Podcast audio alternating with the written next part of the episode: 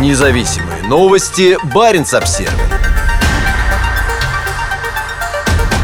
На севере Норвегии начинаются учения армии, авиации и флота. Число военных учений на севере Норвегии растет. На этой неделе они пройдут в регионах Офотен и Тромс, в воздухе, на суше и на море.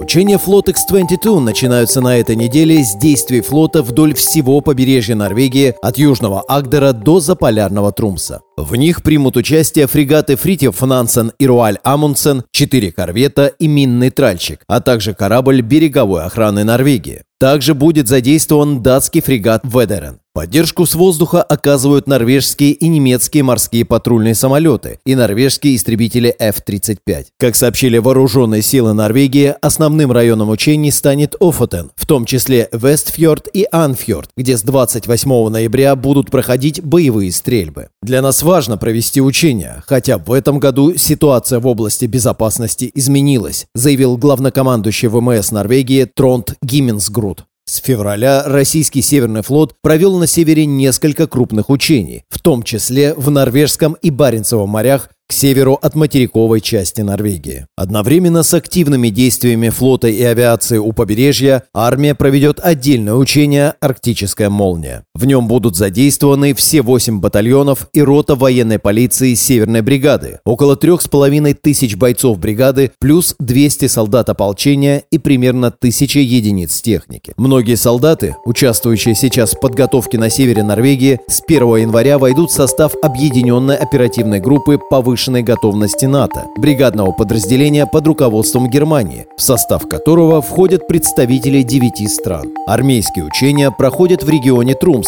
где расположено несколько основных гарнизонов норвежской армии, в том числе Сетермоэн, Бардуфос и Скьольд.